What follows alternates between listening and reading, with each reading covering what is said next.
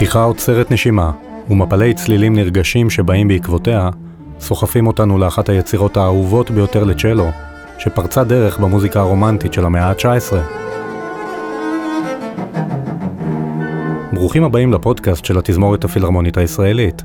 אני איתי כץ, ואנחנו שומעים את הקונצ'רטו הראשון לצ'לו בלה מינור, מאת קמיל סנסאנס, חלק בלתי נפרד מהספרייה הקלאסית.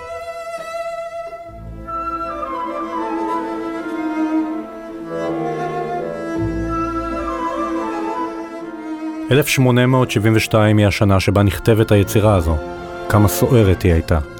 שרשרת אירועים דרמטיים קטלניים שינו את פניה של אירופה ובעיקר את צרפת. המלחמה נגד פרוסיה נפתחת ב-1870, נפוליאון השלישי מובס והרפובליקה השלישית מוקמת.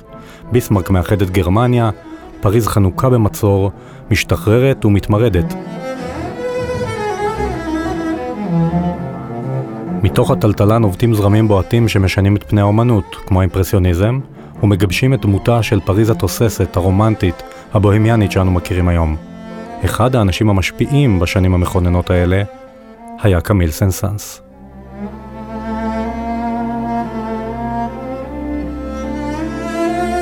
השוו אותו למוצרט. בגיל שנתיים וחצי ישב על כיסא פסנתר והיכה את המשפחה בתדהמה כשלא היכה בקלידים בבת אחת, כמו שעושים רוב בני אדם במפגש ראשון עם פסנתר, אלא ממש ניגן עליהם בנחת. תינוק הפלא הפך לילד פלא, שבגיל ארבע החל לשרבט קטעים מוזיקליים פרי עטו. בגיל חמש ניגן בעל פה סונטות של המאסטרים הגדולים היידן ומוצרט, ובגיל עשר כבר הופיע באחד האולמות המפורסמים בפריז, וניגן שני קונצ'רטים מסובכים של מוצרט ובטהובן בזה אחר זה. מה הוא ינגן בגיל עשרים? שאלו את אמו של קמיל, והיא השיבה, את מה שהוא יכתוב. זה בדיוק מה שקרה. הוא כתב אופרה, סימפוניות, מוזיקה דתית וחילונית, יצירות לכלי סולו, וגם את היצירה הידועה ביותר שלו, קרנבל החיות. גאון? אפשר להגיד. סנסנס הצטיין גם בלימודי שפות, מתמטיקה, ארכיאולוגיה, פילוסופיה ואסטרונומיה.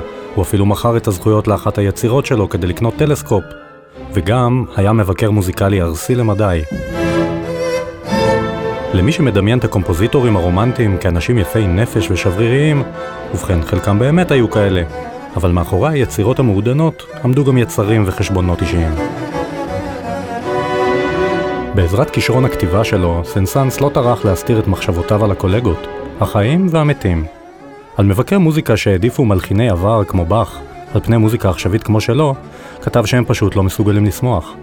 הם מבקרים את איידן ומוצרט על העליזות שלהם, הוא טען, ומהווים את פניהם כשנשמעים צלילי הסיום החגיגיים של הסימפוניה התשיעית של בטהובן.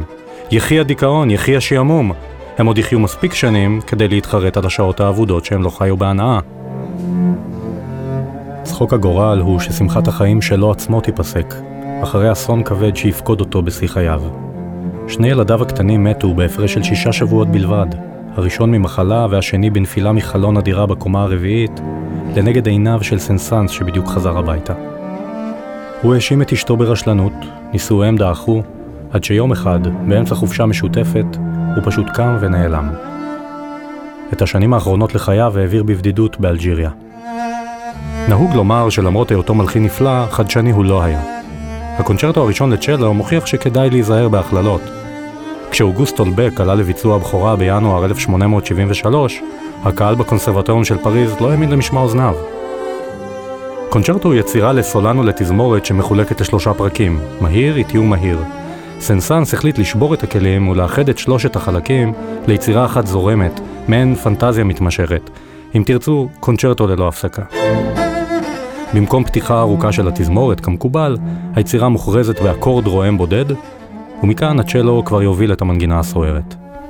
אחר כך יבוא הנושא השני, הלירי, ובעקבותיו דיאלוג בין הסולן לבין התזמורת,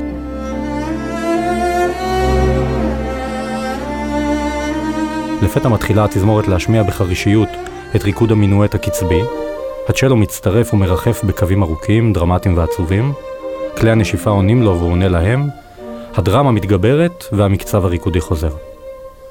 המינואט דועך בהדרגה לקראת סופו, ומיד פורץ החלק השלישי והאחרון, כשהנושא הראשי מתחילת היצירה חוזר ונשמע, אבל עובר פיתולים והחלפת סולמות, כשלקראת הסוף הוא אפילו מפתיע במנגינה חדשה לגמרי.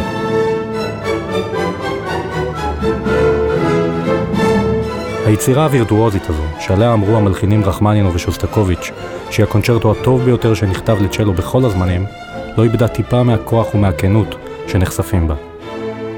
אנחנו שומעים ברקע את התזמורת הפילהרמונית הישראלית, עם הסולן לין הארל ובניצוחו של זובין מטה, בביצוע שמופיע בדיסק האוסף של התזמורת. הקונצ'רטו הראשון לצ'לו מאת קמיל סנסנס ינוגן בסוף החודש בהיכל התרבות בתל אביב, בביצועו של מישה מייסקי ובניצוחו של עומר ולבר.